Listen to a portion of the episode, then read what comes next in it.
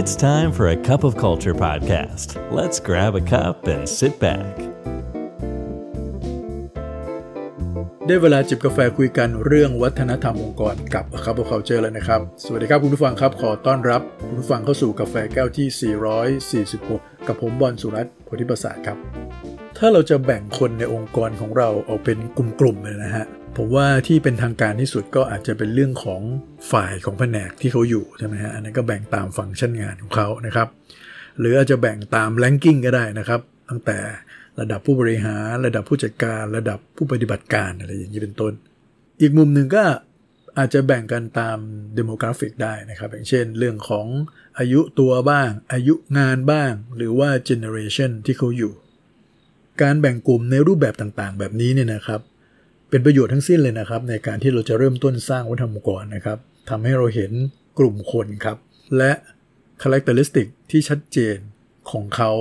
ในมิติต่างๆ นั่นเองครับ แต่ก็มีการแบ่งกลุ่มคนอีกแบบหนึ่งครับ ซึ่งในมุมของการสร้างวัฒนธรรมองค์กรก็เป็นประโยชน์มากๆ เช่นเดียวกันนะครับ คือการแบ่งคนเป็นเผ่าต่างๆ นั่นเองนะฮะที่ผมใช้คำว่าเผ่าต่างๆ เนี่ยล้อมาจากหนังสือเล่มหนึ่งซึ่ง เป็นในหนังสือที่ออกมานานแล้วนะครับ แต่ว่าด้วยคอนเซปต์ด้วยเนื้อหาของมันเนี่ยมีผลต่อผู้บริหารทั่วโลกนะครับในการที่จะลงมือการสร้างวัฒนธรรมองค์กรนะครับ แล้วเราเองในฐานะที่เป็นที่ปรึกษาเนี่ยเราก็เอาคอนเซปต์ของหนังสือเล่มนี้ที่ชื่อว่า tribal leadership เนี่ยเอามาใช้ในการทำงานของเราด้วยเช่นเดียวกันครับ หนังสือเล่มนี้เนี่ยนะครับร่วมกันเขียนโดยจอห์นคิงนะครับเดฟโลเกนนะครับแล้วก็ฮาร์ลีฟิชเชอร์ไรท์ ในหนังสือเล่มนี้เขาบอกว่าถ้าเราจะแบ่งคนเป็นกลุ่มต่างๆ หรือเผ่าต่างๆ เนี่ยนะครับมันจะแบ่งเป็นเผ่าที่มีขนาดได้ตั้งแต่ 20 จนไปถึง 150 คน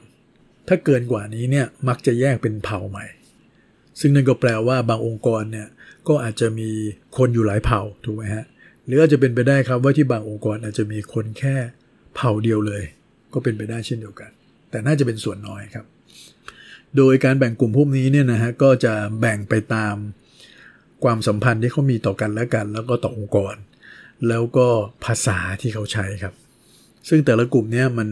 ไม่ใช่ผลลัพธ์ที่ตายตัวนะครับ มันเป็น process มันเป็นกระบวนการ ที่พูดแบบนี้ก็แปลว่า คนที่อยู่เผ่าหนึ่งก็อาจจะย้ายไปอยู่อีกเผ่าหนึ่งได้ ไม่ได้ฟิกตายตัวนะครับ หน้าที่ของอหัวหน้าเผ่าก็ควรจะอัปเกรดเผ่าตัวเองเนี่ย ให้ขยับขึ้นไป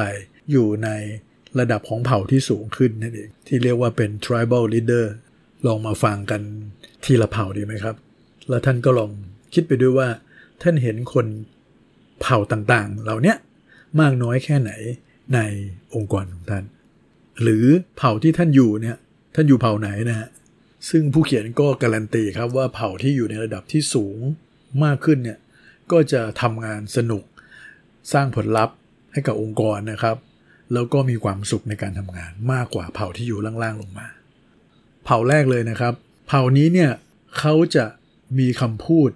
ที่พูดคล้ายๆกันว่า life suck นะครับหรือว่าชีวิตมันห่วย เป็นกลุ่มคนนะครับที่มีความคิดของใครของมันนะครับ แล้วก็คิดว่าโลกนี้มันเลวร้ายนะครับ แล้วก็มีแต่คนที่คิดร้ายต่อเรา มีแต่คนที่เป็นศัตรูของเรา ไม่มีใครที่น่าไว้วางใจเลย นะครับเพราะฉะนั้นคนที่อยู่เผ่านี้เนี่ยก็มักจะเป็นคนที่ไม่ติดต่อสูงสิงกับใครครับ แล้วก็มองอะไรเป็นเรื่องลบไปหมด มองคนอื่น ด้วยสายตาที่เครือบแฝงไปด้วยความสงสัย ความไม่ไว้วางใจ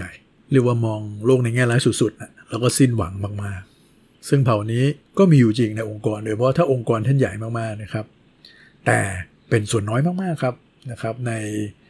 หนังสือเล่มนี้เนี่ยเขาบอกว่าประชากรของเผ่านี้เนี่ยมักจะมีไม่เกิน 2%ครับ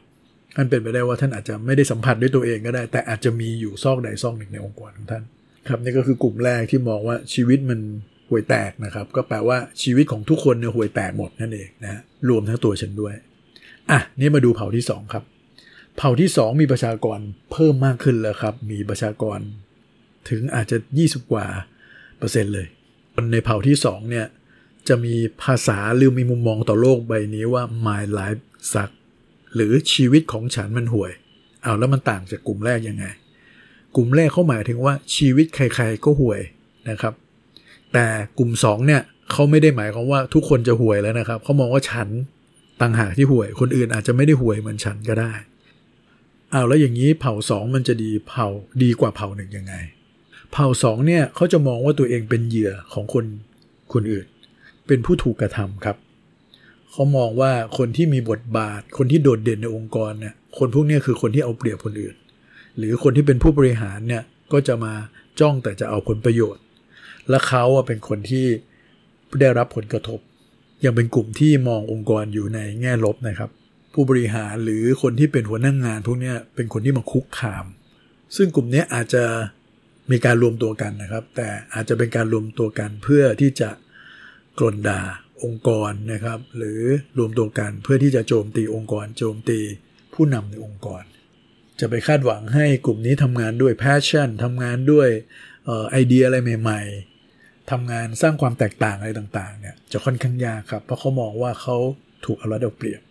เขาไม่มีแรงจูงใจพอหรอกครับ ที่จะไปทำอะไรเพื่อองค์กรหรือเพื่อหัวหน้านั้นความสัมพันธ์ในระหว่างกันมีอยู่ครับ แต่เป็นความสัมพันธ์ที่จะไม่ได้ทำให้งานมันออกมาดี นะครับแต่เป็นความสัมพันธ์ที่อาจจะทำให้งานยิ่งแย่ลงก็ได้นะครับ เพราะว่ามีการรวมตัวกัน อันนี้ตอบคาถามที่ยังไม่ได้ตอบว่า แล้วเผ่าที่2เนี่ยมันดีกว่าเผ่าที่1ยังไง สิ่งที่ดีกว่าก็คือว่าเผ่าที่2เนี่ยยังเห็นว่ามีคนที่ดีและคนที่ไม่ดีถูกไหมฮะไม่ใช่ทุกคนจะแย่ไปทั้งหมด นี่ถ้าเราเปลี่ยนความคิดบางอย่างเขาได้ เขาอาจจะสลับข้างมาเป็นคนที่ดีก็ได้ ในขณะที่เผ่าแรกเนี่ยมองว่าทุก ห่วยหมดเลยนะครับไม่มีใครที่จะดีเลยนี่เหมือนมันสิ้นหวังเลยครับ ซึ่งก็เป็นไปได้นะครับว่าคนที่มีแบ็กกราวน์ในการดำเนินชีวิต หรือการเลี้ยงดูหรือจากสังคมที่อยู่ที่แตกต่างกันเนี่ยก็อาจจะมีจุดเริ่มต้นแบบนี้ในการทำงานที่แตกต่างกัน หรืออาจจะมีประสบการณ์ที่เลวร้ายจากที่ใดที่หนึ่งมา ก็เป็นเหตุที่จะทำให้มีความคิดแบบเผ่าที่หนึ่งหรือแม้กระทั่งเผ่าที่สองได้ เผ่าที่สามครับแตกต่างจากเผ่าที่สองพอสมควร เพราะว่า เริ่มที่จะรู้สึกว่า ฉันไปอยู่อีกกลุ่มหนึ่งแล้วแทนที่ฉันเป็นเหยื่อ กลายเป็นว่าฉันรู้สึกว่าฉันเจ๋งนะครับกลุ่มนี้จะพูดว่า I'm great but you are not ก็คือฉันเจ๋งแต่ว่าคนอื่นไม่ได้เจ๋ง คนในเผ่านี้เนี่ยก็ยังเป็นลักษณะของตัวใครตัวมันอยู่นะครับ แล้วก็ยังไม่เกิดการรวมตัวกัน แต่แต่ละคนเนี่ยอยากเอาฝีมือเอาความสามารถตัวเองออกมาใช้แล้วครับ ซึ่งอาจจะเป็นเพื่อตัวเองก็ได้ หรือก็ไม่แน่อาจจะทำเพื่อองค์กรก็ได้นะครับ แต่เขาจะทำงานแบบโลนวูฟนะฮะก็คือแบบศิลปินเดี่ยวนั่นเอง จะไม่นิยมที่จะไปทำงานกับคนอื่น เพราะอะไรครับ เพราะเขาคิดว่าเขาเจ๋งคนอื่นไม่เจ๋งนั่นเอง การที่ทำงานกับคนอื่น อาจจะเป็นภาระมากกว่าที่จะทำงานด้วยตัวของตัวเองอย่างเดียว ซึ่งคนแบบนี้ในองค์กรก็มีไม่น้อยนะครับ ในหนังสือเล่มนี้เขาบอกว่าอาจจะมีถึงครึ่งหนึ่งขององค์กรเลยที่เป็นแบบนี้ และองค์กรที่ประสบความสำเร็จได้เนี่ยก็อาจจะเป็นเพราะว่าใช้ความสามารถเฉพาะตัวของใครของมันนั่นเองนะครับ ในการทำงานก็คือเรามีคุณพลที่เก่งอยู่เต็มไปหมดนั่นเองแต่คือต่างคนต่างรบฮะไม่มีพลังที่เพิ่มเติมหรือผลลัพธ์ที่เกิดจากการที่มีพลังของทีมแล้วทำให้มี incremental ที่สูงขึ้นนะครับ คนพวกนี้ก็จะค่อนข้างยุ่งนะครับในเผ่านี้ เพราะว่าจะทำงานคนเดียวฮะมันก็เลยจะยุ่งอยู่ตลอดเวลา ก็เลยจะไม่มีเวลาจะไปสนใจเรื่องราวอะไรในองค์กร หรือทำอะไรเพื่อส่วนกลางเพื่อส่วนรวมมากนักนะครับ หรือก็อาจจะ complain เรื่องการ support ที่ไม่ดี ตัวเองต้องเป็นคนแบกทีมแบกองค์กรไว้อะไรอย่างเงี้ยนะครับ ซึ่งก็เห็นได้อยู่เป็นปกตินะครับ แล้วนั่นเผ่าที่3นะครับอะนี้มาดูเผ่าที่4ครับ ในหนังสือเล่มนี้เขาบอกว่าการ move จาก 1 ไป 2 เนี่ย มันไม่ได้ยากเท่ากับการ move จาก 3 ไป 4 แสดงว่า 3 กับ 4 เนี่ยมันต่างกันเยอะครับ 4 เขาบอกว่า we are great นะครับ ในขณะที่ 3 เนี่ย I am great นั่นเองเริ่มมีความเป็นกลุ่มก้อนนะครับ เริ่มเอาพลังมาประสานกัน เพื่อจะได้เกิดผลลัพธ์ที่สูงขึ้น การทำงานเป็นทีม เป็นเรื่องปกติมาก ๆ ในเผ่านี้ทำอะไรอาจจะ ไม่เทคเครดิตละนะครับ มองว่าโลกนี้มีโอกาส โลกนี้สวยงาม มีอะไรดีๆเลยนะครับ และการที่เราทำงานร่วมกันกับเพื่อน เอาสิ่งที่ดีของเพื่อนมาผสมผสานกับสิ่งที่ดีของเราเนี่ย มันจะได้ผลลัพธ์ที่ดีกว่า รู้ทุกคนจะได้ประโยชน์มากกว่า แต่ก็ยังมองที่เผ่าตัวเองเป็นหลักนะครับ การแข่งขันจะมีขึ้น แต่เป็นการแข่งขันระหว่างเผ่าของฉันกับเผ่าอื่น เช่นในหน่วยงานของเรา เราก็เป็นทีมงานกันอย่างดี แต่ว่าเราอาจจะอยากแข่งขันกับหน่วยงานอื่นนะครับ หรือในกลุ่มของเผ่าที่4เนี่ยที่มาชัวร์มากๆเนี่ยก็อาจจะมององค์กรได้ก็ได้ครับว่าเรารักองค์กรนะครับ องค์กรเราเจ๋งนะครับ องค์กรอื่นไม่ดี แล้วก็มองเป็นเรื่องการแข่งขัน ว่าเราต้องชนะคนอื่นต้องแพ้อะไรอย่างนี้เป็นต้น ซึ่งจะว่าไปแล้วก็อาจจะไม่ได้ผิดอะไรถูกไหมในการทำธุรกิจ ถ้าเรามีเผ่าแบบนี้เป็นประชากรส่วนใหญ่ในองค์กรเนี่ย ก็ถือว่าเป็นองค์กรในฝันแล้วถูกไหมครับ แล้วก็เผ่าเนี้ยนะครับเหมาะมาก ๆ เลยที่เราจะเริ่มต้นสร้างวัฒนธรรมองค์กรครับ เพราะว่าในด้วยด้วยเผ่าก่อนหน้าเนี่ยไม่ว่าจะเป็น 1 2 หรือ3เนี่ยการสร้างชุดค่านิยมองค์กรและให้ทุกคนมายึดถือร่วมกันต่างๆพวกนี้ทุกคนไม่มีแรงจูงใจที่จะมาสนใจนะครับ เพราะเขาสนใจที่ตัวเอง หรือมององค์กรในด้านลบมาก ๆ อยู่ เขาก็จะไม่ได้ให้ความร่วมมือ แต่ในเผ่าที่อยู่ในสเตจนี้เนี่ยเขาจะเริ่มที่จะเห็นประโยชน์ของการทำอะไรที่ไปในทิศทางเดียวกัน แล้วก็ยึดถือ core value ร่วมกันนั้นองค์กรที่มีเผ่าเนี่ยใหญ่มากๆเลยเนี่ยท่านก็จะได้เปรียบในการสร้างวัฒนธรรมองค์กรครับจะไม่เหนื่อยมาก องค์กรที่มีเผ่านี้น้อยๆ ก็เหนื่อยนิดนึงนะครับ หรืออาจจะต้องเอาคนเผ่าเนี่ยมาเป็นพวกก่อนนะครับ ซึ่งเผ่านี้ในหนังสือเล่มนี้บอกว่าจะมีอยู่ประมาณสัก 20%เท่านั้นนะครับ ตัวเลขไม่มากเลยครับ แต่ก็จริงๆ ก็ไม่ได้น้อยเกินไป ถ้าเราจะมองหาเผ่านี้ให้เจออันนี้ แล้วอย่างนี้มันเพอร์เฟกอย่างนี้แล้วเนี่ยมันจะยังต้องมีเผ่าที่ห้าอีกเหรอครับมีเผ่าที่ห้าครับเผ่าที่ห้านี่เขาบอกว่าเป็นเผ่าที่สุดยอดเลยเขามีภาษาที่พูดกันในเผ่านี้ว่า life is great นะฮะก็คือชีวิตมันยิ่งใหญ่จริงๆ มันสวยงามมันเต็มไปด้วยโอกาส และโอกาสต่างๆ เหล่านั้นเนี่ย ไม่ใช่แค่กลุ่มเรากลุ่มเดียวนะครับ ที่จะควรจะทำเราควรจะขยายไปหากลุ่มอื่น ๆ ด้วยเผ่าอื่น ๆ ด้วยแล้วมาช่วยกันทำจะยิ่งทำให้มันสุดยอดขึ้นอีก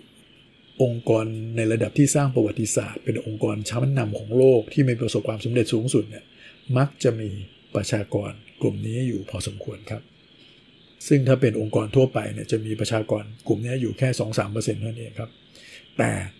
องค์กรชั้นนำเนี่ยนะครับ จะมีประชากรกลุ่มนี้นะครับ อาจจะมากกว่า 10 หรือ 20%เลย ที่ประสบความสำเร็จเพราะว่าองค์กรที่มีเผ่านี้เยอะๆเนี่ยเขาจะ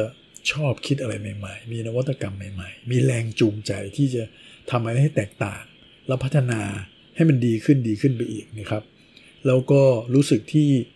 สบายใจที่จะ work กับคนต่างเผ่าต่างกลุ่มของเรา ก็เหมือนกับการทำงาน cross functional นะครับทำงาน ข้ามสายงานต่างๆ ได้ดีร่วมมือกันได้ดี เพราะฉะนั้นมันก็จะไม่ไปกระจุกอยู่แค่ไซโลใครไซโลมันนะครับ แต่ว่ามันเป็นการร่วมคิดร่วมกันทำข้ามสายงานได้ หรือแม้กระทั่งข้ามองค์กรสร้าง ecosystem ขึ้นมา และเกิดความแข็งแรง แต่ก็เป็นไปได้ครับที่เผ่าที่อยู่ในเผ่าที่5เนี่ยนะฮะอาจจะมีโอกาสได้กลับไป 4 ได้นะครับ ในวันที่ผู้นำแรงตกหรือว่ามีปัจจัยลบอะไรบางอย่างแทรกเข้ามา และนี่คนทั้ง5เผ่าในองค์กรครับ ที่มาเล่าเรื่องนี้ให้คุณผู้ฟังฟัง ก็เพราะว่าเราสามารถที่จะขยับจากเผ่าหนึ่งไปสู่เผ่าสองไปสู่เผ่าสามเผ่าสี่เผ่าห้าได้นะครับ อันนี้ขึ้นอยู่กับผู้นำครับ หนังสือเล่มนี้ถึงใช้คำว่าผู้นำเผ่านั่นเองเขาเหล่านั้นเนี่ยสามารถที่จะขยับคนของตัวเองไปสู่ในระดับที่สูงขึ้นได้ครับ อย่างน้อยต้องมีสติแล้วรู้ตัวก่อนว่าคนของเราเนี่ยดูมิเนตด้วยเผ่าไหนก่อนนะฮะ รู้ว่าประชากรส่วนใหญ่ของเราเป็นเผ่าเนี้ยอ่าเราก็ต้องมีกลยุทธ์แล้วครับในการที่จะ move เขาต่อไปสู่เผ่าอื่นๆได้ยังไง อย่างที่บอกนะครับการเอาจริงเอาจังเรื่องวัฒนธรรมองค์กรเนี่ยกับคนในเผ่าหนึ่งเผ่าสองหรือแม้กระทั่งเผ่าสามเนี่ยอาจจะยังไม่ค่อย work มากเท่าไหร่ อาจจะต้องช่วยเขาก่อนนะครับ ให้เขาเห็นประโยชน์ของการทำงานร่วมกันเป็นทีม เห็นประโยชน์ของการที่1บวก1จะไม่ได้แค่ 2 แต่เป็น 3 เป็น 4 ได้นะครับ เขาถึงจะขยับเข้ามาอยู่ในระดับของ4ได้ แล้วพอ4แล้วเนี่ยวัฒนธรรมองค์กรจะเป็นประโยชน์มาก ๆ เลยกับคนกลุ่มนี้ครับ ลองเอาไปสังเกตดูนะครับว่าของเราเป็นยังไงบ้างครับ แล้วลองไปปรับใช้ดูครับ วันนี้กาแฟหมดแก้วแล้วนะครับ อย่าลืมนะครับ ไม่ว่าเราจะตั้งใจหรือไม่ก็ตามเนี่ยวัฒนธรรมองค์กรจะเกิดขึ้นอยู่ดีครับทำไมเราไม่มาสร้างวัฒนธรรมในแบบที่เราอยากเห็นกันครับ สวัสดีครับ And that's today's cup of culture. See you again next time.